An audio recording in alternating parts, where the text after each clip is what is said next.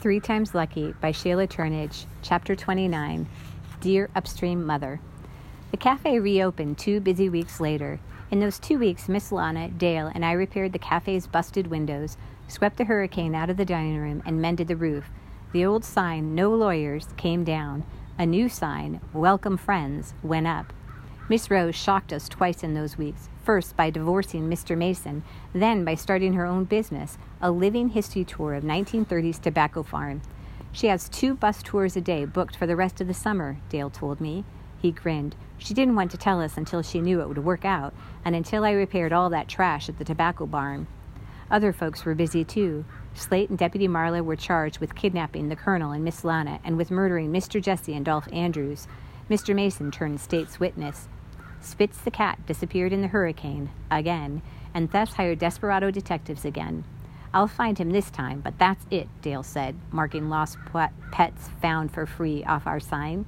Lavender came home a hero, but not the way I expected.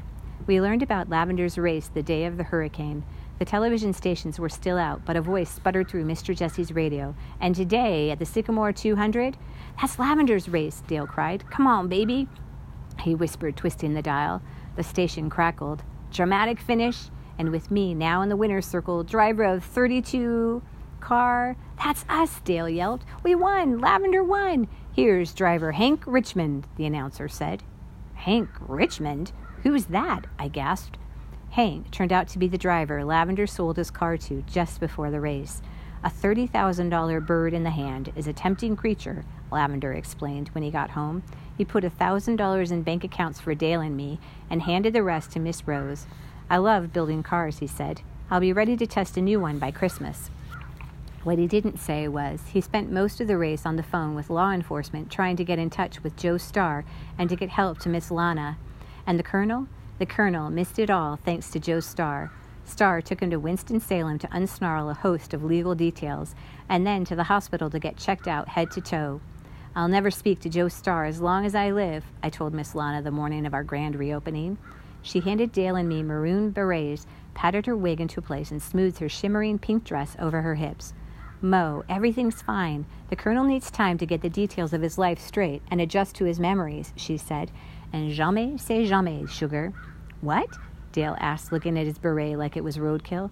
"Never say never," she translated, opening the door. "Places, everyone." We were packed by seven a.m. "Bonjour and welcome to Le Café, Monsieur Mayor," I said, adjusting my beret. Dale had already stuffed his behind the jukebox. "Bonjour, Mo," he said. He glanced around the room. Eiffel towers, salt and pepper shakers, catty corner tablecloths, lilting accordion music. "It's nice to be back in Paris," he said. He smoothed his ice-pink tie over his belly, glided across the tiles to his counter seat, and winked at the azalea women.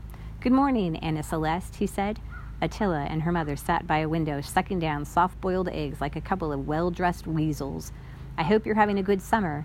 "I am, thank you, Mister Mayor," she said, tossing her sun-streaked hair. "We just got back from Myrtle Beach. It's so nice to get away." I walked by holding a glass of, glass of ice water. Suddenly, I felt shy.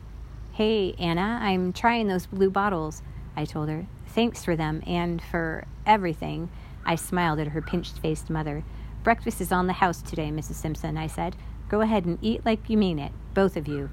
Attila glanced at the glass of ice water. "I suppose that's from Dale," she said. "Could you please tell him I'm sorry, but I'm not thirsty?" "No problem," I said. "Especially," I thought, "since it's not for you." She nodded and looked away. A choppy silence stretched between us. Without strife, we had nothing. "Too bad you can't go on vacation, Mo Ron," she finally said. "You look so, I don't know, deathly pale." "Pale's temporary, Attila," I said, grinning. "Putrid is forever."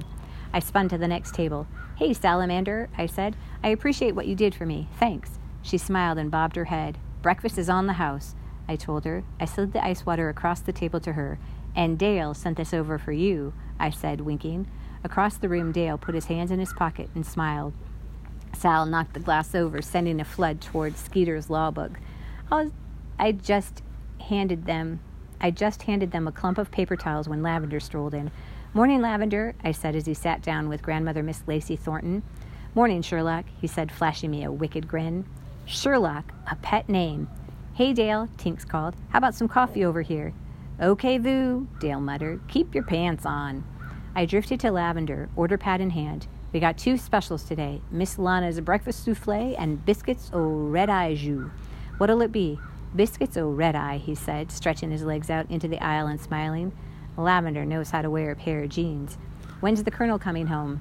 I grinned. "Any minute now." "He's thoroughly unbewildered then?" Mayor Little asked, and I nodded. "I'm so glad for you, Mo. I know you've missed him." Grandmother Miss Lacey Thornton said, "And I'll have Lana's soufflé, dear, if it's not too much trouble." The door swung open. Joe Starr looked around the room, his eyes the color of thin winter sky. "Table for two, please, Mo," he said. I waved him and Miss Retzel toward a table by the jukebox as Miss Lana strolled in from the kitchen. "Welcome, friends," she sang, tapping the knife against the water glass until folks settled down. "Thank you for coming. There are a few rumors flying around I'd like to address before the Colonel gets home." The cafe fluttered itself still. "You have created some interesting stories about the Colonel and me," she smiled, though she wasn't smiling when she first heard them. "I don't have time to address each one, so I'll just tell you our true story to set the record straight." "Feel free to use my Pepsi crate, Miss Lana," I said. "Thank you, Sugar," she said, and stepped up on my tiny stage. "The Colonel and I met in Charleston twelve years ago, she said. "It was love at first sight. We planned to elope and honeymoon in Paris." "Ooh la la," Mayor Little said, propping his elbows on the counter. "At the time, the Colonel was representing Slate, who was accused of killing a security guard during a holdup. That guard, we now know, was Mister Jesse's cousin. Thanks to the Colonel, Slate was found not guilty of first-degree murder and convicted only of manslaughter and robbery. As he left the courtroom, he told the Colonel to find his loot and save it, or he'd kill every person connected with the case. The Colonel didn't take him seriously. Slate was going to jail. What could he do? The next morning, the Colonel found his secretary dead. An azalea woman dropped a glass. Dale sped by with a broom and dustpan. The Colonel never forgave himself," Miss Lana said. "He believed his arrogance had cost that woman her life." "No wonder he hates lawyers," Tinks muttered. "The Colonel called me that afternoon. 'Pack your bags,' he said. 'We'll start a new life in Paris.' He warned everyone he could think of about Slate and set out to meet me, even though a hurricane had just slammed ashore.